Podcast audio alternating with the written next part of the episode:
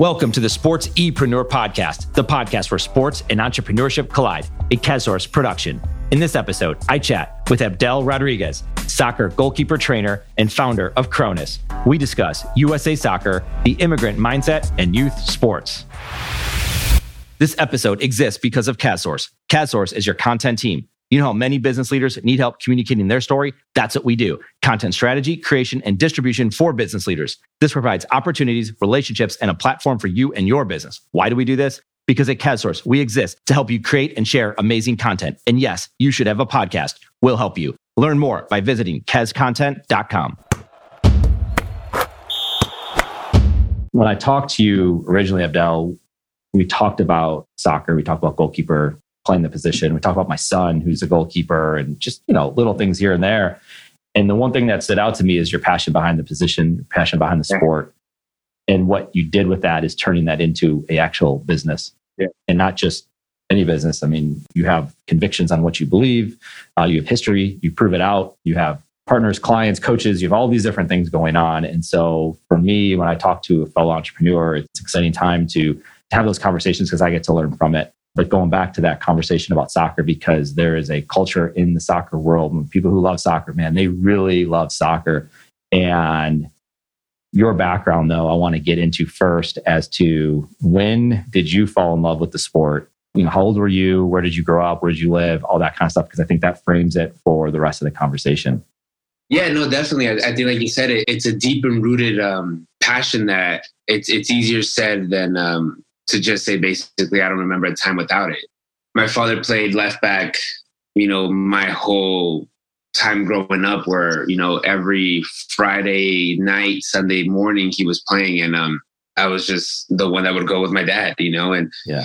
So I I remember, you know, the, at the youngest age, maybe like five, elementary school, you know, kindergarten time, where I was already with the ball so it's easier said to just say like I've I've never yeah. I, I can't pinpoint the beginning of it. It was just an everyday thing, you know. Yeah. Where were you? Where did you grow up? I was born in Mexico. Okay. And then we immigrated here to the U.S. So I did a lot of my growing up here in the U.S. And uh, it's it's it's more of a of what I call home here because it's more of what I know. Yeah. Um, during my teenage years, I did go back and I played out there for a little bit, so I was able to experience it that. But uh, you know, it's one of those things where even though I'm born there and and um, you know we we have this little mark due to some sort of vaccination and down in Mexico that kind of gives you a scar. So I have this scar. I was still classified as um, the white guy coming in, you know, and then when you're here in the U.S., you're not the white guy. You're just the Mexican. Yeah. So yeah. it, it, it, was weird. It was weird when I was in my, I guess, in my birth country, and it, and it wasn't really, you know, I wasn't really seen as as one of them, you know, because I was raised over here or or whatever. And you know, my Spanish is is as fluent as it is, so it was still kind of strange there. But um, yeah, I mean, to me, I call it the U.S. home, and that's that's where that's where we've been able to do all our our family growing, and it's what's giving me my my my life with all my businesses and stuff. Okay, I gotta ask you this then: U.S. Mexico playing a big game. Who are you rooting for? That, that, that's strong. it's a hard one, you know. It's, it's a hard one because, uh, like you said, it's such a, a, deep and rooted thing. I remember when I was uh, playing collegiately, it was um, most of our team was Hispanic on this side, you know, but it was, it's strange. It's strange because although, like I said, I, I'm born over there, I'm raised over here, but you know, I don't plan my kids living over there. Right. So yeah, as time it. goes by, I, I, begin to lean a little bit more towards the U.S. I, I, think also because of the culture change that I'm trying to do here. You know, sure. Where where I, it, it, hits me a little bit different. It's not just oh, I'm born there. It's I'm trying to change things here, and I would want that to happen. So reroute a little bit more, you know? I understand that. Do you hear a lot about the immigrant mindset? My great grandmother was young when she came over here, and I hear the stories of the things that they did and then the things that her two sons did. You know, they were born here, but they were raised by an immigrant, right? And so there's this mindset of there are no excuses. You're going to make it happen. You have this incredible opportunity in this country to go do it. And I see someone like you out there. You just look at your activity, just even if it's on on social media, right? That can, you know, social media is a whole other story. But when I have a conversation with you, like I said before, there's a passion. There's a, the word hustle is, it's a weird word, but, but you're making things happen. But going back to the original thing, the immigrant mindset. I mean, have you, do you hear about that a lot? I mean, do you feel like your father or perhaps you are living that because you're just, you're going to do whatever it takes to make this thing happen? Yeah, no, 100%. I mean, um, you saying that everyone, every close person in my circle is an immigrant from in one way or another, you know, whether we're first generation born or you yourself are one, you know, in my case, I, I directly am one. Anton is one. My right hand man here in Vegas, Augusto, is one, you know, and, and again, the closest friends that I, that I have, everyone was either born outside of this country or was, you know, coming from immigrant parents. So yeah, I mean, I, I think it, it hardens you in a different way a little personal thing. Um, I, I wasn't a sophomore until um, I had uh, you know legal permission to be able to to travel in and out. I was able to be here, but not to go in and out. Where you know you do start to think when you're at that age 15 16 you start to wonder well what am i going to do in my life because i don't know if i can even continue to do work once i graduate from high school you know so it hardens you in a different way of life it makes you see things a little bit of life and then like i said when you go back to your country and you view how how things could really be if you were there. And then you view how easy it is here with just a little bit of work. I remember growing up watching my dad uh they would uh split the cable the copper to sell that so we can make ends meet. I tell my wife all the time um that i remember still nights we would have a uh, bowls of beans just for dinner because that's all we had, you know. So, yeah, I mean, it makes you grow up today when you know I go have sushi and it's eighty dollars and it's not you know the, the greatest thing, you know. But I think back then when my dad was making what one hundred and fifty a week and we were we were living off of that, you know. So. Yeah, I mean, overall, the the immigrant mindset, I think it's a it's a special mindset just because it's it's like you said, like the the word hustle is a little bit overplayed sometimes compared to right when you really see people just, you know, dig down and do it, you know, just go at it. And like you said, I mean, the way I've always defined it, you know, it, it gets exhausting at times to run three businesses, to maybe want more, to to do more with kids or whatever it is. But I always look at it, well, at least I'm not working the job that my father does, like wake up at, you know, 4 a.m. and go to the cold to go work construction or things like that, you know, where a lot of my stuff is done more of through the things that I love you know well i think it's important for yourself to be out there to share your story because not everyone can have it right? It's it's it's it's something that happens. It's not a choice right? You may you're either born here you're not and then either come here or you don't. And you can maybe not have had that adversity you didn't live through those hard truths and all those different things but you can talk to someone like yourself and perhaps take some things here and there you know i try to think about like what my grandfather would do if he was was here what my great grandmother would be like if like saw those different resources and tools and all these things that you could do today. Um, so to, to talk to someone like yourself, um, to me, it's an honor to have these conversations because of what you're doing, what you're building. But then you take it back and you're like, wow, so you don't even remember life without the sport. Um, you know, there's a soccer ball around you and, and, and you're just going to take, and you're going to take it in. You're going to do so much with it. And like I said before, you're going to lean into it and you're going to create a business, create multiple businesses around it and collide that with the idea of just being mentally tough, right? Mm-hmm. To you're going to find a way to get your message mm-hmm. out there, you get your story out there. And along the way, helping kids, right? Helping kids get better at the sport. And, you know, real quick, let's, or not real quick, but let's talk about the sport of soccer. You know, in Mexico, it's a huge sport. It's part of the culture in a lot of countries. You know, you go to Europe and, and, you go just all around the world, really. It's probably the biggest sport worldwide. You come to the United States, you know, American football is huge, right? Baseball has been huge. There's been hockey's uh, Canada, but you know it's it's made its way in here. Soccer isn't that, but it's getting there. And I think, and I've talked about it, I've, I've written about it and talked about it, but I believe soccer has an incredible opportunity here because, like we talked about before, the people that love soccer really love this sport, mm-hmm. and I think that creates an opportunity. Plus, some of these other sports are at their peak. There's concerns with those sports. Talk to me about what you see with the soccer in the United States now, I think a concern that we're seeing is at the top, the highest level, they're not performing. I think things are changing maybe in the structure of US soccer. But anyway, talk to me a little bit about what you think about, you know, the growth of US soccer right now. Yeah, I mean, I, I think the growth of U.S. soccer. I remember there was a interview done by Klinsmann, uh, you know, when he was our, our national team coach, and they asked him like, "Well, how how is our team going to look?" And he said, "It's going to look the way that our country looks. You know, it's going to be diverse you know, and, and, and I think that's that that was such a great powerful line because yeah i mean there's there's american kids born all over the world that are due to you know the men and women that serve our country. And then there's kids that are like i said like myself first generation immigrants that come here and, and you come with that mindset because you know that are like myself that grew up without ever having a day of remembering a day without it. So I, I, see it moving that way because there's more and more playing now. I do think there's to an extent where we're backtracking a little bit with how many different um, leagues there are for our kids to play in. You know, me and Anton were talking yesterday, and uh, just with uh, what is it, USYSA or whatever it's called, and US Soccer, there's six different leagues that the kids can play. You know, where you have the state league, the regional league, the national league, and then you go to the ECNL side, and then you have, you know, the state side, the national side. So there's so much for them to do, and then you still have the DA side, and then you have, you know, outside the DA side, you have like the actual academies that are representing the MLS academies. So th- there's so much going on that at the same time there's still a, a lot of um, ways for it to get watered down. Yep.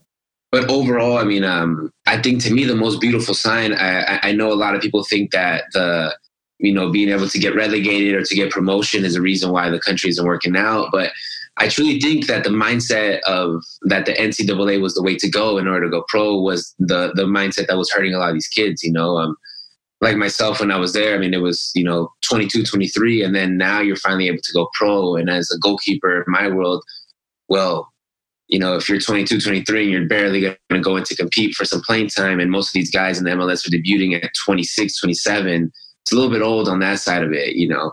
But I think today that a lot of kids are making the hop directly from academy to the professional world, which I hope helps out in the long run but like you said, I, um, when we've traveled across the world and we went to Europe and I've gone to Mexico and all that kind of stuff, I mean, it's easy to begin a conversation with a stranger like that, like, oh, what team do you support?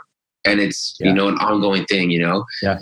And um, I remember I was at the airport in, in London when we were leaving and uh, there was an older gentleman and I asked him like, uh, what do you think about Peter Cech going to, uh, to Arsenal? And it was just a whole conversation during the TSA checkout. He followed me the whole way and we are yeah. just talking about it. So, and you don't have that here, you know. Now I don't know anything about football, anything about basketball.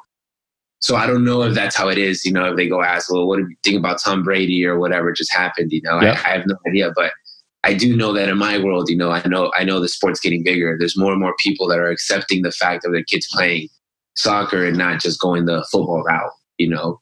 Now I think one of the biggest mindsets that we have to do is that these kids can make a living off of playing this sport. And it shouldn't just be like, oh, I just want them to get a scholarship because at that point you you remove the mindset of what these kids can actually become and you put a roof on on just well let's be realistic because it's pretty realistic to get a, a division one offer or something like that it's not so realistic to play mls right which right.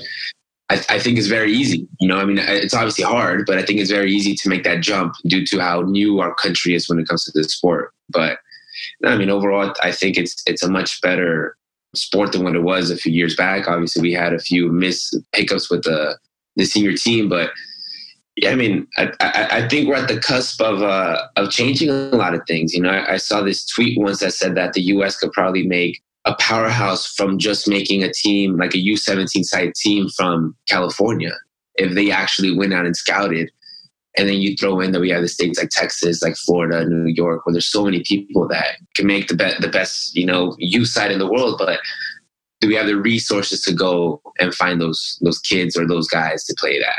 Oh, I mean, you, you know? touched on a lot there, and I think one of the things if you look at is the best athletes, not the best, some of the best athletes are not choosing the sport at a young age, right? They're playing basketball, they're playing football, they're playing a different sport so they never mm-hmm. play soccer. In a lot of the other countries, the best athletes are taking that sport on at a young age because again, it's not a part of the culture. And you're right. You could go and talk about, oh, what did you see what happened with the Houston Astros? Did you hear what happened with Tom Brady? Or what about the game last night? What about the football game last night? The college football championship? Whatever those things might be, those are ingrained in the culture and soccer, maybe not as much, but you can still find people out there that do have that. And you touch on obviously youth soccer. And I've been obviously exposed to it through my son. I played some growing up, not at a high level, but I've seen the development, the amount of practices, the amount of training that they do, the amount of leagues that exist, the amount of opportunities in a city like Charlotte.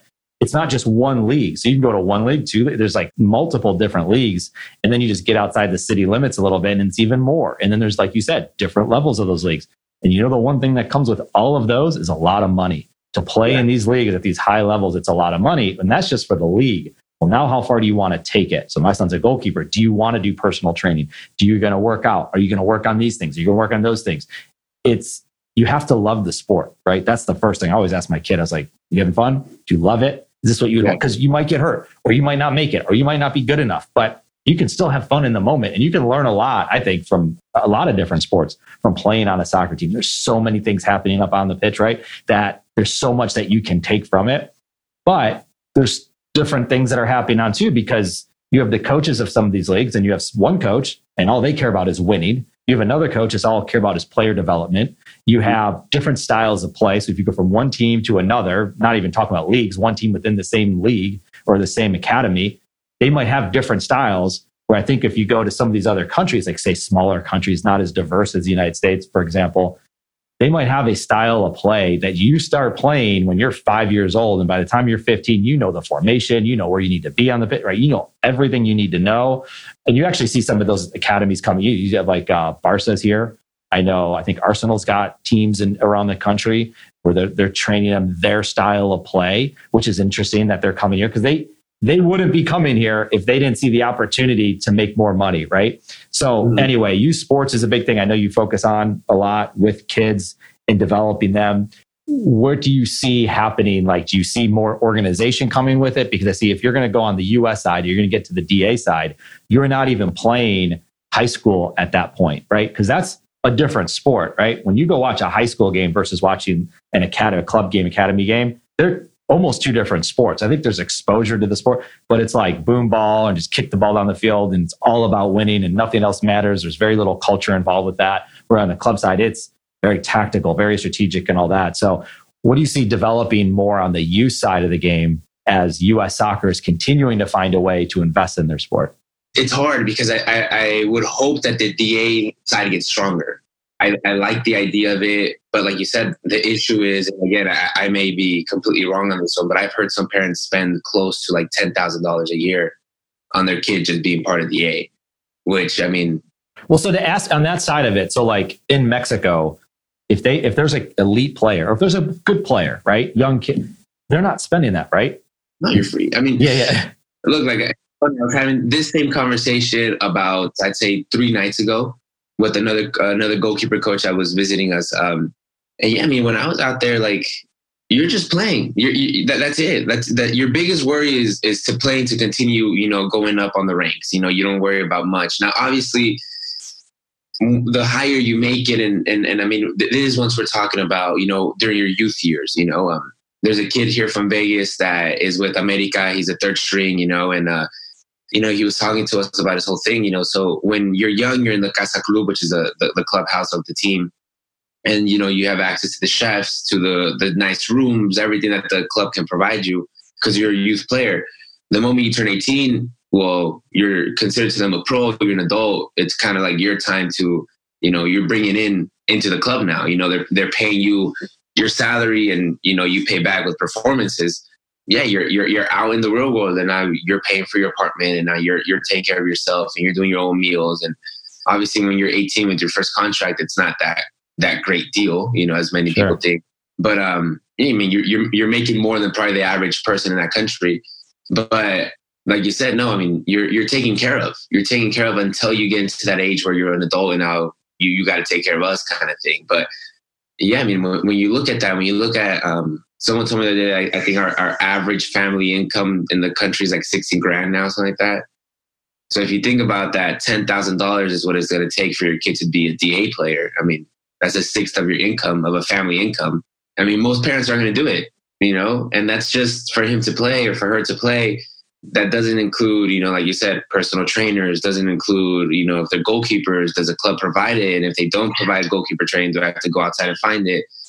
With goalkeepers, I, I know it takes what two pairs of gloves roughly every three months. You know, um, cleats and any other miscellaneous things that could come on board. You know, so that bill could continue going up, and and it's um, exactly what what our country struggles in that the low that this sport is is starting to become a a very expensive sport where most people aren't able to do it. Where you see a lot of talent get lost in the in the rec side or in the in the state side or in the regional side of things because they can't afford to play national side. You know, I, I look back at when I played and um, there was no way I was going to do DA. So the fact that if I put my myself and the things that I accomplished in my in my career, and that to think that in today's world I wouldn't get there because we wouldn't have afforded it, it opens up those eyes because a player like myself and a lot of the players in in my UNLV team that you know a lot of us went on and played uh, the professional world at the USL level.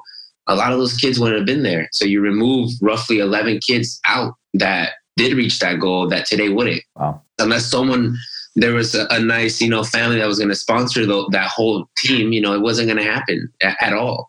So you remove, you know, I, I look at that. I, I look at the amount of kids that would have got lost because of you know the DA side, the ECNL side. Um, and if you're, and again, today in U.S. soccer, I think it's only mandated by U.S. soccer for for coaches like U.S. soccer scouts to CDA. They're not even looking too much into the U into the ECNL level, much less into the club side. So if all I can afford is for my kid to play club, well, that's it. You know, you know, it's it's it's now me trying to find another way, whether it's social media, YouTube, to try to promote them. But you know, you're basically hit on pillars right away for the fi- for the family's financial backing that can't afford to expose the kid anymore. Which at the end of the day, we're not here to get exposed. Really, you know, that's not the whole point of this. It's not to get marketed. It's to be developed. So, do the clubs and the players have an ability to reach out and promote themselves? Social media, YouTube, all those things. Look, it's, it's a tough question. Like today, a lot, a lot of um, as I'm getting older, I'm realizing that clubs that's what they're that's what they're doing could they reach out to scouts, to professionals, to different leagues around the world, perhaps? Can a player, can a club, could you or the individual player promote themselves, right? To get to that next level because, hey, couldn't afford to be on DA, didn't want to be on DA, didn't make the DA team, but realize you're having a progression and maybe that coach didn't see you, that league didn't see it, but you can put your tape, you can get in front of these people perhaps, and they're busy. So that's a complicated aspect. I mean, it happens in sports, it happens in music, it happens in different things where you can promote yourself. Do the leagues have the ability to do it? And do you think the players could do it as well? Because, you know, you're cutting out the middleman. It's like you and I talking over video today. I think there's a few pillars on that. Number one, I think most American families don't want their kids to go the professional route. The security side is mm, let's get the scholarship and you become a professional in that career and that's it, you know? So that's number one. Number two is also the the downlook that we have in our country of, ah, yeah, they don't really know how to play out there, you know.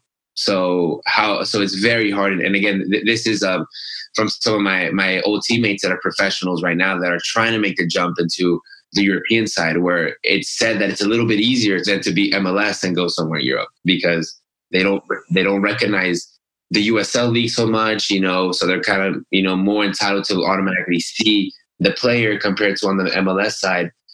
Maybe they recognize MLS there and they're just like, yeah, that's not going to work out for us, you know? Right. So again, that, that, that's the insight that I get from some of my teammates or old teammates, I should say. But when it comes to the youth side, I mean, it's hard. I mean, it, it's hard to sell a coach that's uh, in Europe where there's thousands of kids at this kid's level. And well, well, why why is he trying to come over here, but no one knows about him over there? Okay. Because I, I, ideally, you know, in the way this pyramid works, the best kids are playing over there, you know, and, and they're getting sought out from all over the world. But if this kid isn't recognized in his own state, in his own region, well, how, like, you know, automatically, why would we assume that he can hang over here with the thousands of kids that we're cutting out? Right. The reality is that, you know, like, like we said, the economic change, you know, um, there's no reason for, for a kid to just kind of be told, well, you're not going to make it. Why? Because you can't afford to pay the ten thousand dollars on the DA side, or the I don't know five seven thousand dollars on the on the ECNL side, or you know, there's entry fees that I hear about that just to enter into the club, it's two thousand dollars just to be part of the club before the coaching fees and all that kind of stuff. So right, there's a lot of families that don't do it, and just like that, will automatically you have this little asterisk on the side of your name that says, "Well, you don't play at the highest level. How do we know that you're that good?" Okay, you know. And then again, like even today, I mean, it's it's hard for myself to record my own training sessions. I couldn't imagine being a father and having to record my kid playing. Right. A lot to think through. It's a lot of going through. Yeah. Right. Well, and, and I think it takes perseverance, right? Like we talked about, so a certain type of mindset, if you will, of putting yourself out there and trying different things, and you never know, right? And and maybe you, there's expenses, right? You get to camps, you go overseas. There's different ways to do it, and and mindset's a big thing in the sport anyway. And as you obviously talk about, is your focus is on goalkeeper training. I've witnessed it, you know, watching my son and just watching in general. Soccer is an interesting sport because you can play an entire game and have no shots on net. And perhaps you get one shot on net in the 90th minute and it, it happens, right? And next, and then either you make that save and you're the hero or you don't. And I mean, there's a lot of things that could be said about that. But there's certain positions, quarterback in football, pitcher in baseball, goalie in soccer, that in hockey as well, that there's such a mental component to that sport that obviously the physical attributes, the understanding of the sport, the strategy, all. But if you don't have the right mind for that position, I don't see how you possibly make it. Now you have to go through the struggles early, but mindset, which we've talked about a lot already, but mindset for that position, specifically goalkeeper, what did what do you talk about when it, when we start getting into that? Yeah, no, and, and again, it goes back um, a few years ago. Someone asked me. I mean, I'm, I'm 26 right now, and someone told me um, I was talking to the gentleman. I think he was in Virginia or something like that, and he was approximately double my age. So at this point, he must have been like 48. And he was telling me, he's like, you have an old soul or, or whatever's going on. He's like, you, it seems like you've been through a lot to be able to think this way. And I think it goes back, in my opinion, to the, the goalkeeper mindset that for years and for, you know, my whole life, if I wasn't the best one there, I wasn't the one playing. And it's a pressure that no other position, in my opinion, understands because you know, you could put a left back in or right back in, or you could change the forward. You know, a lot of forwards end up becoming like center backs or something uh, over time. So I don't know how it works out, but you know, with us, that's it. You know, we're we're locked down to that. You know, and there's no putting me for ten minutes on the wing, or there's no putting me for ten minutes up top, or there's no putting me just to give me minutes. You know, it doesn't work out that that way at all. In a professional world, the number one is the number one, and he's the one playing unless something happens. And it's um it's a weird life because you know on one side you're supporting your teammate to do well because that means the team's doing well but on the other side you kind of hope something goes bad so that way you can get your chance you know so it's strange and like i said the, the mindset of that i think is the reason why today i am who i am you know of, of knowing that we got to keep going or else i'm not going to get to play and like you said a, a lot of these kids I, I, think when they become adults they understand it they see life in a different way just because they know that but like you said i mean there's so much pressure that comes to it. I don't think it's the most important position, but I do think it's the most the position with the most responsibility. The reason why is because unfortunately we can't win games. We can we can save them, but you know the number nine and those forwards are the ones that are winning them for us. But you know all we can do is save the game here and there whenever we get the chance. But yeah, I mean the mindset for us I, in the coaching world, we don't even talk about mindset because it's a given either you have it you don't, and that's it, you know? So we don't really put it as, you know, oh, he has the right mindset. It's, you need to have it from the get go. Okay. I've seen it. It's like anything else, right? You have to go through the struggle a little bit. You have to go through these down times. And it's maybe is it, are you watching to see how they respond? Right. Because you could see a young goalkeeper and game starts and they let in a goal. And then they maybe it's not a great goal and they let in the second goal. Maybe the second goal is worse than the first goal and they shouldn't happen. And maybe some players or coaches are doubting them. Is yeah. it time to see how they respond to that? Because, well, maybe now they're letting in three, four, five, six goals, and it's like, well, they're totally lost it. And it happens, right? You have a bad day. What is it how they respond to say, you let in those two goals and then you played your best soccer after that? Yeah, look. So look, I'll give you my, my an example. Last week, I was in Arizona for the ODP regionals, and um, I was out there watching. There were some of my kids playing, and our two best 08s were selected and they're the, the two best weights on the on the Nevada side.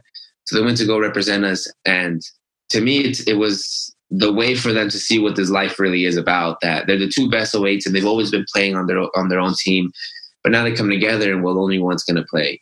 And to me, the mindset more of obviously making mistakes, but you know, it's easy to coach a kid about that. You know, it's it's part of it. You know, you're going to make a mistake.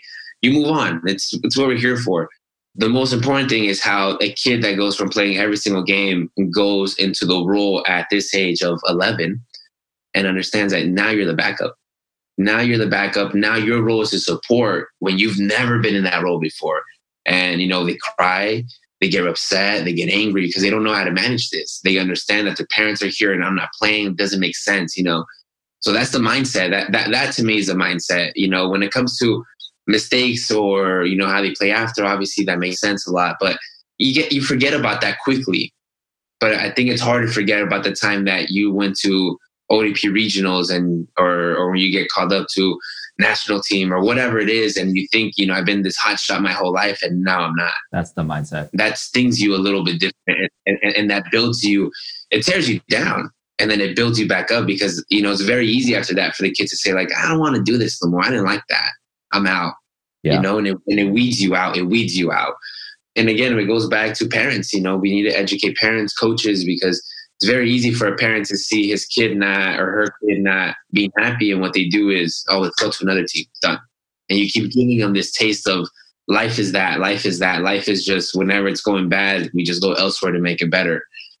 But in the goalkeeper world, it's not how it works out because at one day you're going to get caught up. You know, it's going to catch you up, and the moment it catches you up, like I've had teammates at the college level who had never um, tasted competing, who were always on a team that had just them as goalies, and then they showed up to Division One or the college world, and now there's four other guys, and you know now it's now only it's, one of them can play, right? Yeah, and and now it's learned, and your whole their whole four years they go by by just trying to catch up, trying to catch up, and how can I get better, and how can I get better, and how can I get better?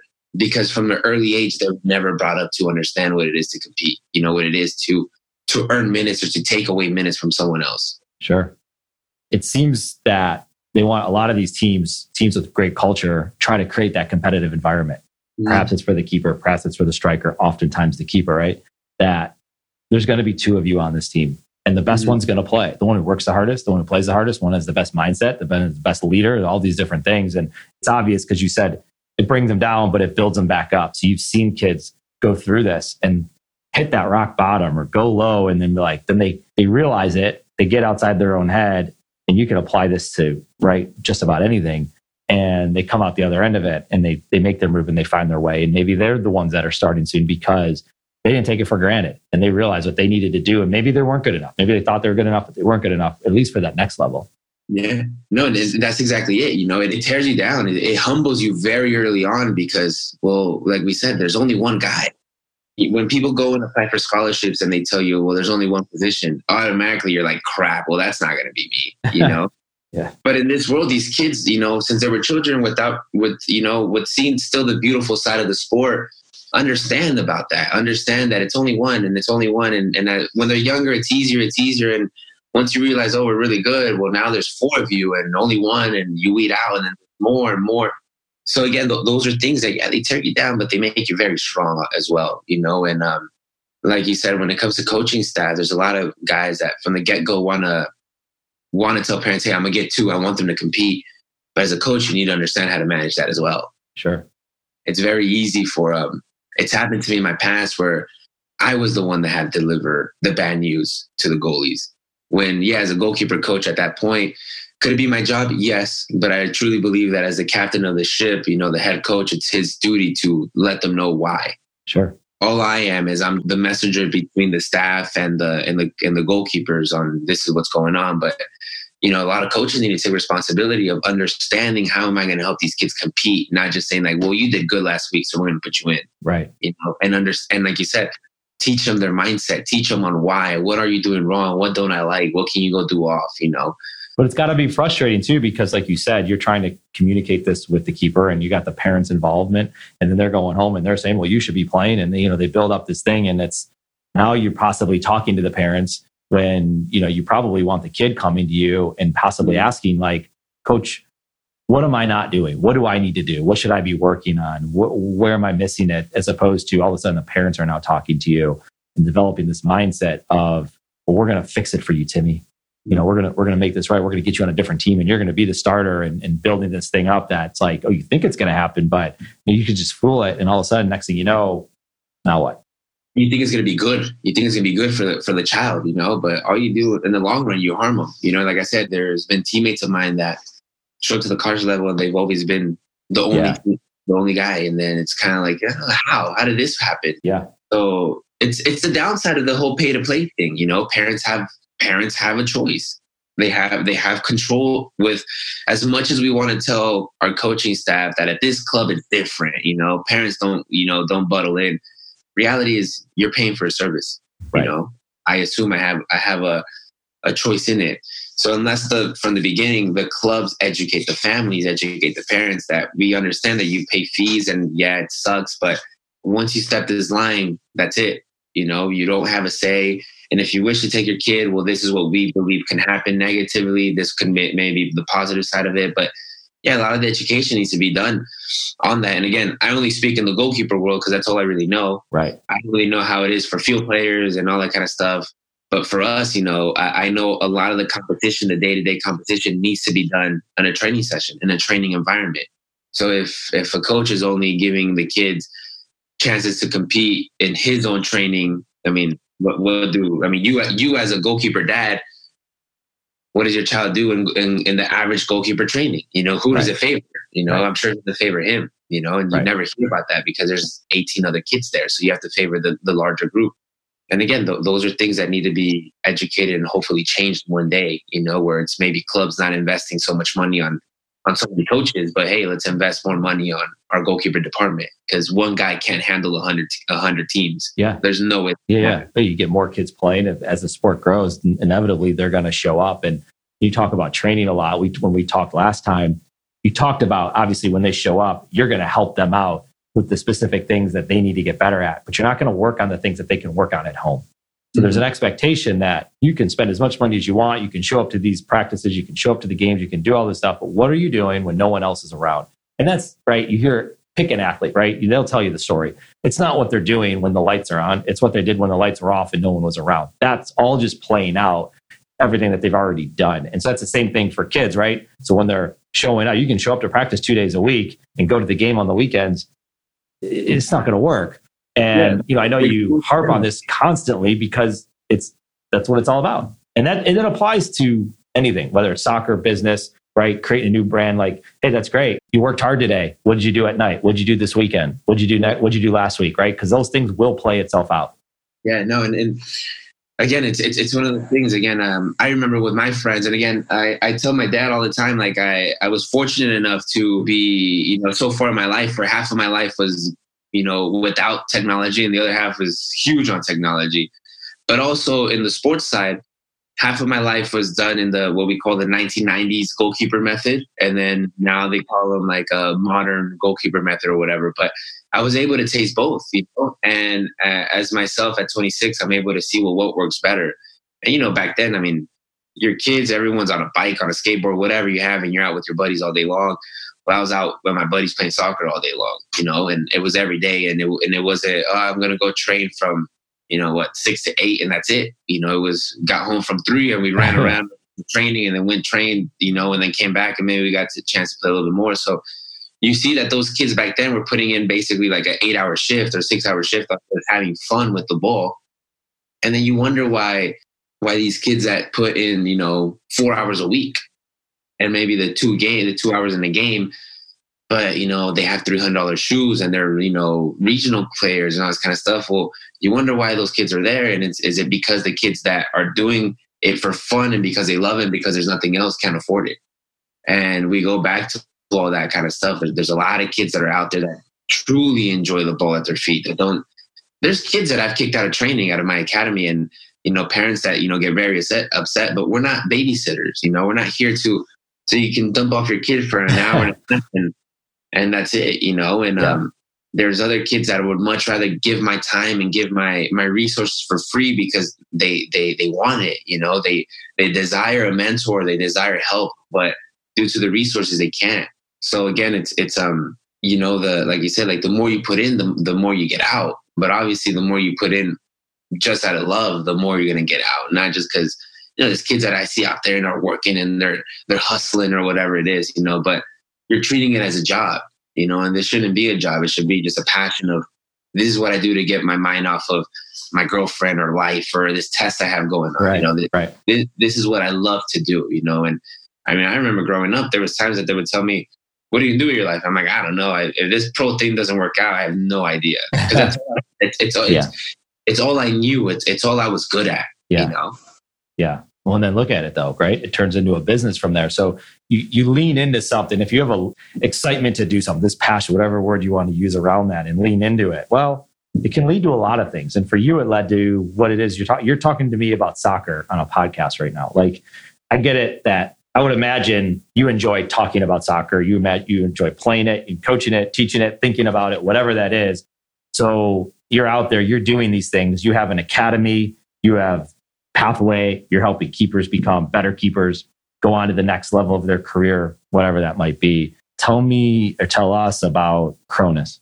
Yeah, I mean, so Kronis. I mean, it's funny you say that, you know, because like, uh, yeah, I, I, I tell parents all the time, or the coaches tell me like, why do you talk to the parents so much? I go like, why? Why do you answer their calls? You know, and it does get crazy sometimes. I have my phone on do not disturb a lot of it, but when they talk to me about goalie stuff, you know, like it just it sparks something that I just can't. You know, I, I enjoy it. I love talking about it. So I don't feel like I'm giving them customer service. Like, to me, it's like it's a it's a you know it's a Tuesday afternoon, and we're talking about something that I enjoy doing. But when it came to Kronis, yeah, Kronis was built off of just a, a little idea that it wasn't Kronis. It was just my first professional expensive pair of gloves were given to me my first year at the JUCO level.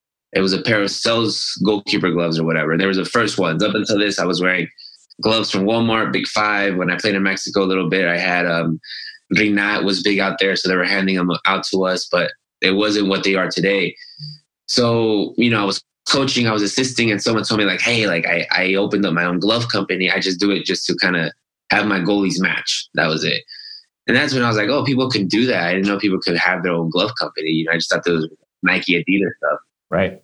And I did my research. It took me about six months, and I just, you know, pre-ordered like what was it, like ten pairs from I think it was China, and they and I modeled it closest thing to the cell glove because I was going to UNLV after this year, and I just wanted the same glove. I I trusted that glove. That's all it was and that little idea became to you know what we have today you know which it, it, was never you know like how they tell me like i just start the company it was like it wasn't a company it, it, it wasn't supposed to be this at all you know i never I, like i said i was going to go pro and at that time when i was like you know 19 20 i'm like oh, if it doesn't work out i want to be at least on the field to let me become like a kinesiologist physical therapist or something around that you know? So i was studying to be that in case pro didn't work out. And then the glove brand just kind of ended up becoming what it became and what was it? I was this I officially registered it when I was 20 and at 21 22 was the first time that I felt like I fell in love with something else than playing you know I felt like okay well if it doesn't work out I have this and this is going to work out you know? So yeah I mean it, it, took that you know but like I said it was never supposed to be this not yeah. the beginning. Yeah. That's amazing man. I love that story. So then you have the you have the gloves. And so I imagine who can buy the gloves? Yeah I mean so beginning it took me roughly i think it was four months to sell a pair which really sucked you know? That, you know i was selling them for maybe like 20 25 dollars. Okay. it was as cheap as you can get them because again i wasn't trying to make profit off of this. I just wanted enough to order more for me. Right. Second season. That was to an end yeah. Yeah that, that was it. That's all i cared about. It wasn't supposed to be that. And then um again through coaching kids through the academy side a lot of parents were like oh we'll, we'll use the gloves that you use. Okay, great.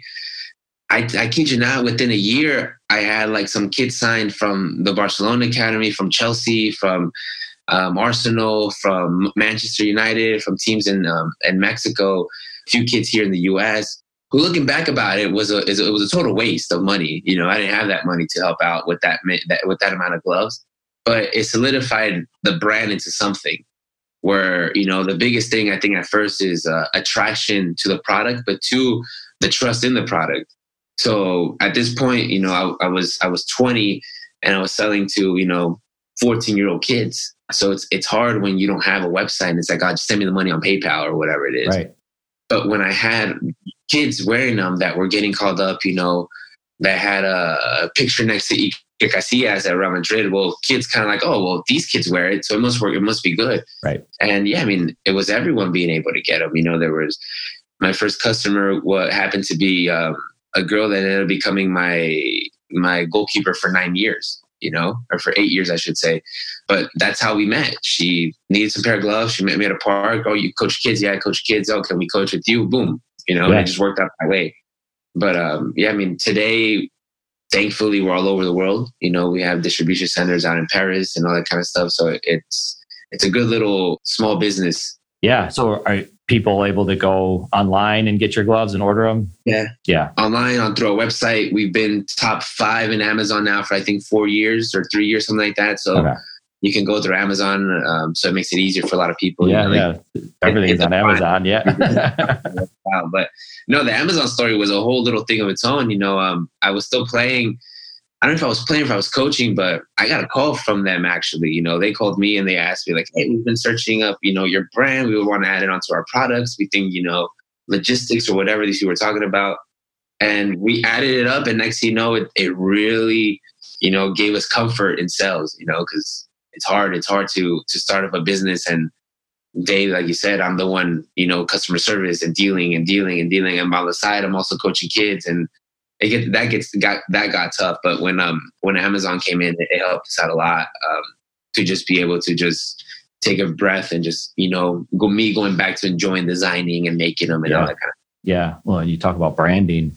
Well, then you so you have the gloves, right? You're getting recognition there. You've got your brand build it out, and now you mm-hmm. start working on the academy, the pathway, right?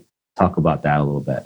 Yeah, so we made the gloves, and then um, gloves went to. Um, I I was always used to training with the tights, you know, so tights, tights, and then the shorts on top.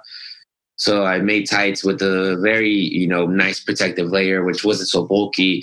That just hit, you know. Parents loved it, and and more importantly, the goalkeepers loved it, you know.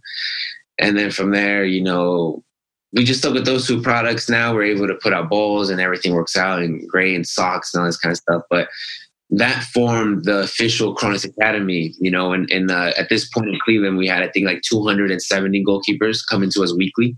Wow. In Vegas, I mean, it wasn't, it, it didn't exist. We had maybe like 10. But today in Vegas, I believe um, at the highest we had this year so far, it was at 87 on a weekly basis. Cleveland got up to 320 at one point. So these are kids that are showing up for goalie goalkeeper training, but they're also going to their own academy, or is it just one so these these kids are, are families that are looking to be we talk like privately trained. Yep.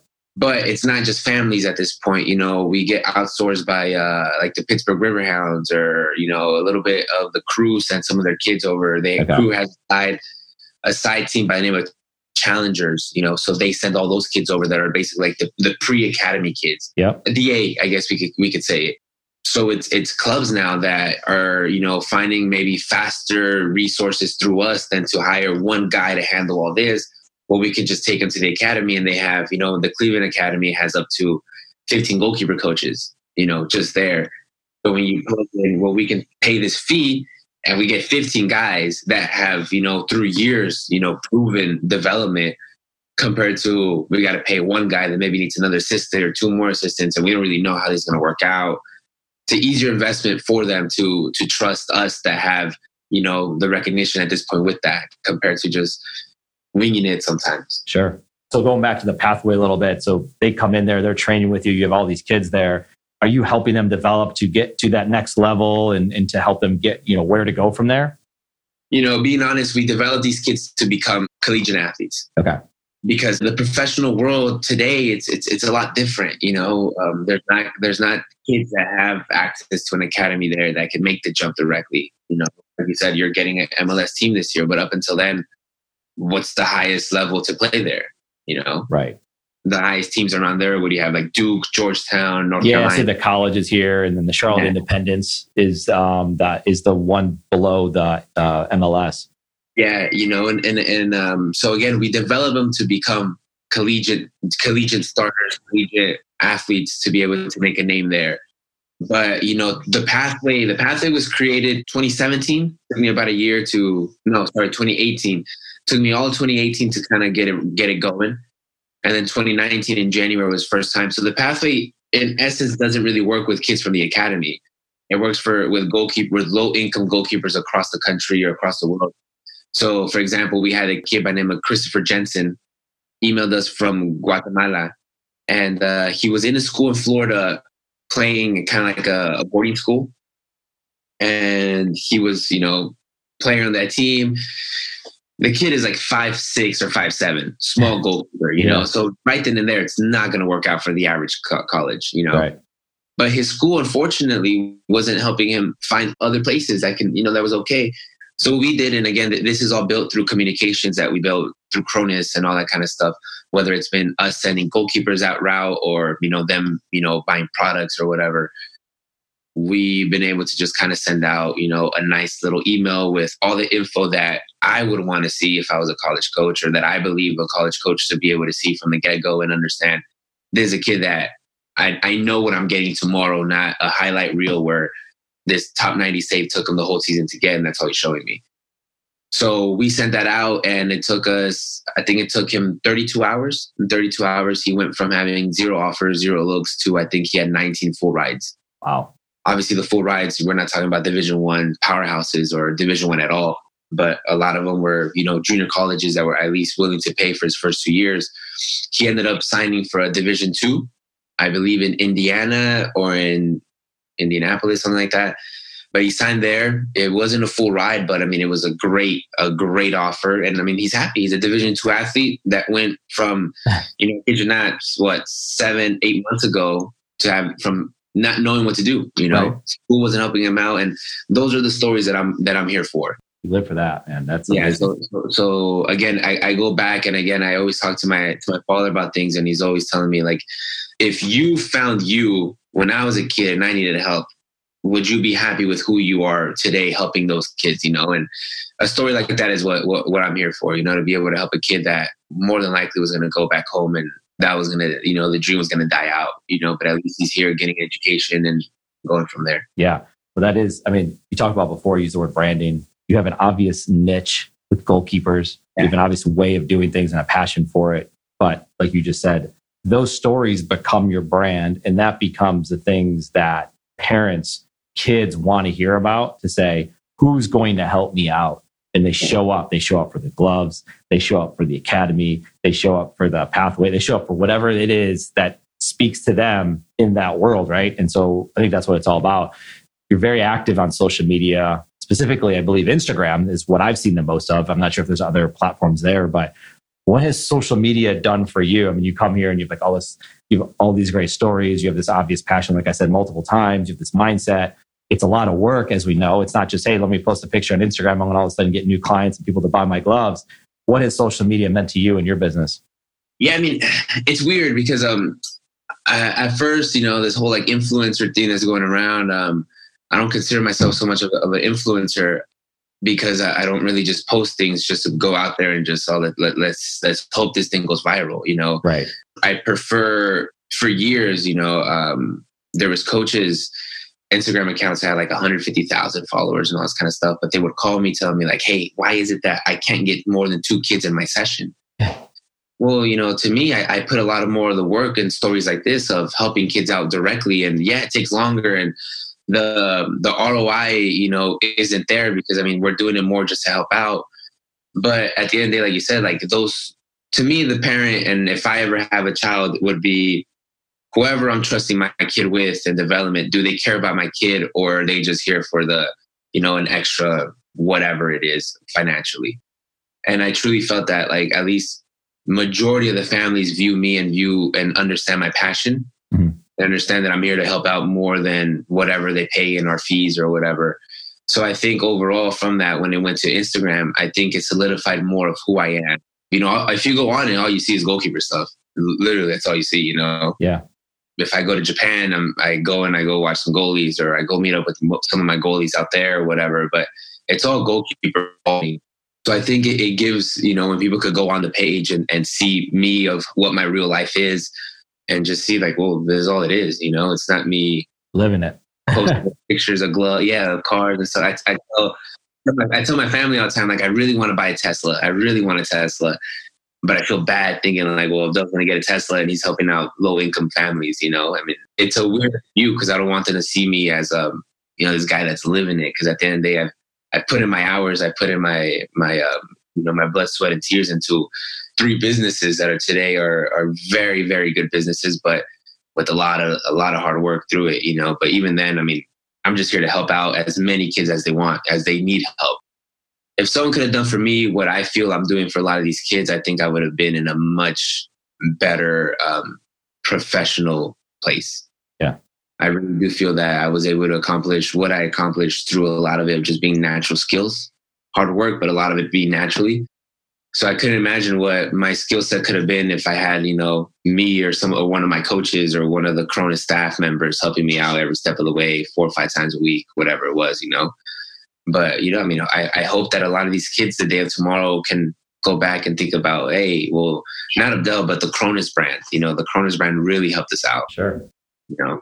Yeah. Well, and you mentioned ROI because so much of when people look at social media or content or the time that you're putting in and putting whatever your thoughts, your graphics, whatever that might be, it's like, how do you measure that?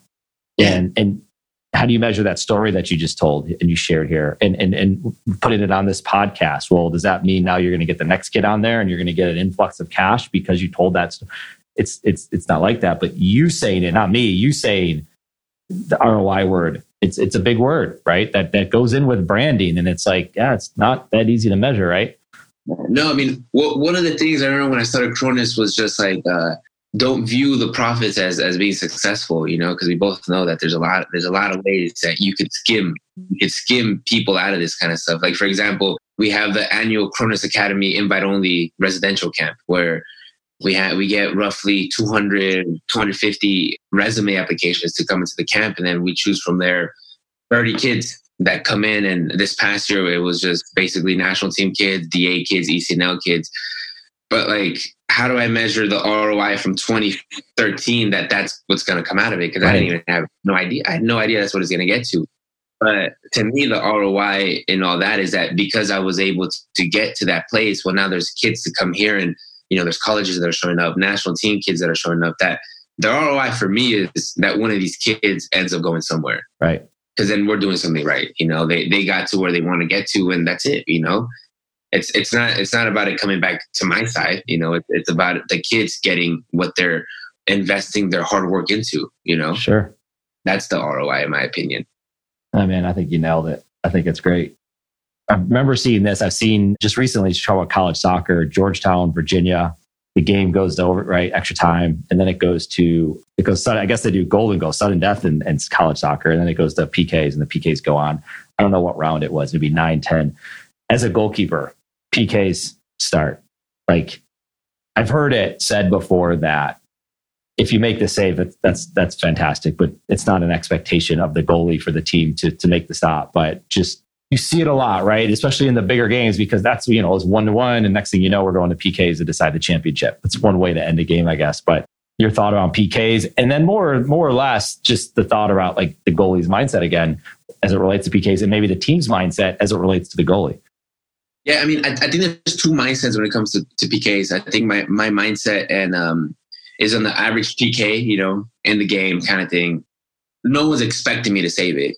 I always tell my friends it's it's it's a free it's a free for all at that point. That it's it's a it's a bigger miss for the the shooter than for me to miss it. You know, he's he's or he or she's supposed to score that. Right. If I save it, great, but that's it when you go to PKs, when the game's on the line, I think that's when the mindset changes of like, okay, this is me. Like, like this is where they need me. This, this is where all the hard work, all those hours goes down to how can I impact this game? I had one year in my college career that I was a backup goalie. And uh, it was my it was the first time that I ever you know had to really deal with that and, and understand that the guy's name is Ryan Harding, great guy but that Ryan was better, you know, and, and that's hard. It's, it's hard to tell that a 20 year old kid that, you know, dreams and aspirations to go pro and the guy, no matter what you do, he's going to do it, you know. But I took that role, you know, I took that role midway through, you know, midway through the season, it kind of got figured out that he was going to be the one playing it. We go on, we're in Seattle playing the championship game. And um, the night before, the team that we are playing, I forget who it was, it was one of the Cali schools, they go to PKs. And I write it all down. I write down the, I think it was eight shooters, and I write down the eight shooters, where they're going, whatever. And PK goes, and I just tape that on Ryan.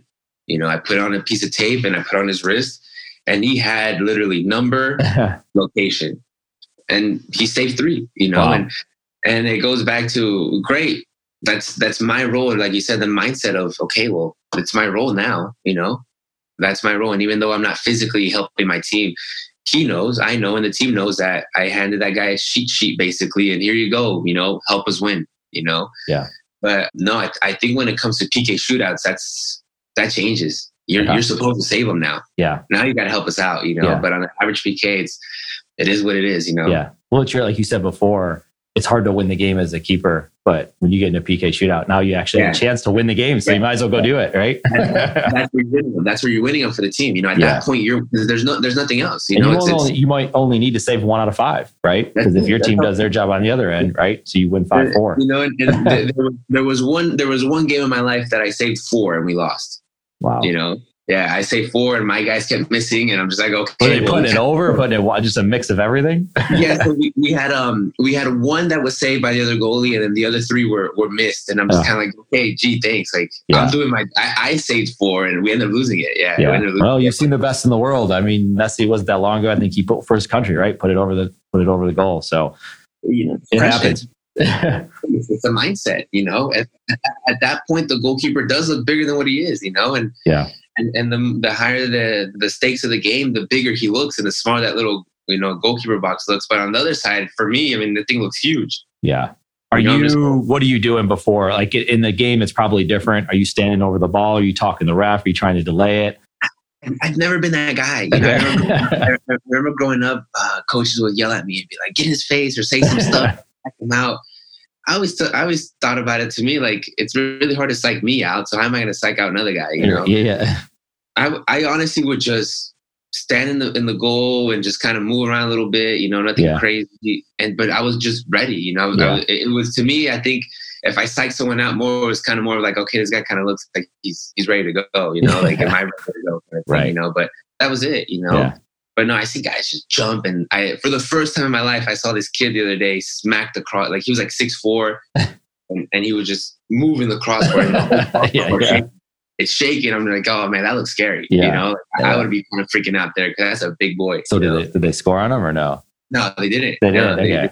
the, the guy shot it over, but yeah. but when I see that and I, and I see the whole crossbar moving, and you're just like, oh my god, you know, that's that, yeah. that's yeah. pretty scary. it's fun to watch. You, if you just pick out, you know, Premier Leagues on the morning and the weekends, and you, you're inevitably going to see a PK at some point in the game, most likely, and or it happens, and you'll. It's fun to watch the keepers and what their what their way of doing things is. Do you have a favorite keeper? I mean, I'm sure you you apply. You know, if you have a kid that comes in and you say, "Hey, you need to go watch this guy. You need to go watch this." You know, Zach Steffen's a great example of U.S. soccer because you were saying how like you become a keeper. I, th- I think he was the one that was playing. I don't know if it was midfielder or forward, whatever it was, and they needed a keeper to play, and he's he got put into it. And I think he was really upset about it. it And next thing you know, you know, and it just happens, and he never left the position, and now he's you know lead goalie for Team USA. But are there specific goalies that you watch or that you you know like tell your kids to watch? Yeah, no, I look, I blame my my my life in this in this cruel position to this kid named, uh, Tony. So if to, no Tommy, so if Tommy's watching out there,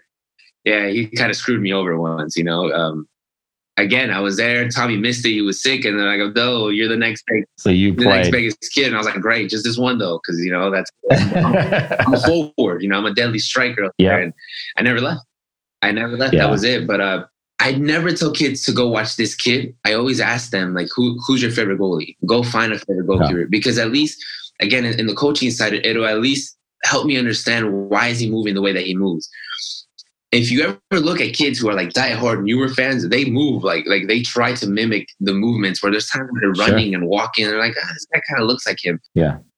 me personally, uh, growing up, one of my favorite goalies and the guy who I emulated a lot was Victor Valdés. Yeah. I don't know. I mean, a lot of guys, a lot of people think he sucked or something, but I thought that guy was you know, special. You know, I think he was uh, before his time, you know, um, and obviously it's hard to go to be special when you have arguably maybe the best guy who ever played this, this position, Iker Casillas, in your same generation, you know, but I grew up just emulating as much as Valdés as I could. And again, today, you know, my my biggest attribute in the sport was my feet, you know, and um, it's, it's it was his biggest attribute as well. So I don't know if it came because of him or because you know it just happened, you know. But Sure. today's world, it depends on the goalie. You know, depends on on what the kid needs. If the kid doesn't understand a lot of uh, you know how to play with his feet, well, yeah, I mean, you try to talk to him about you know the Edersons, uh, Ter Stegens, the Alissons, and stuff like that. But at the end of the day, those same goalies have a lot of special stuff as well, you know. But no, I mean, I, I just simply when I meet a, a kid for the first time, one it's one of my first questions, you know, Okay. who's who's your favorite goalkeeper? And Yeah. I my biggest pet peeve is when I get a lot of little girls and they say, "Oh, it's Hope Solo," and I think I stopped watching Hope Solo at like 2013, 14. yeah. So- when they're like 2008, and I kind of make the math, I'm just kind of like, it, it's like me saying like my favorite goalkeeper was, uh, I don't know, Oliver Kahn. You know, Oliver Kahn stopped being Oliver Kahn in 2002.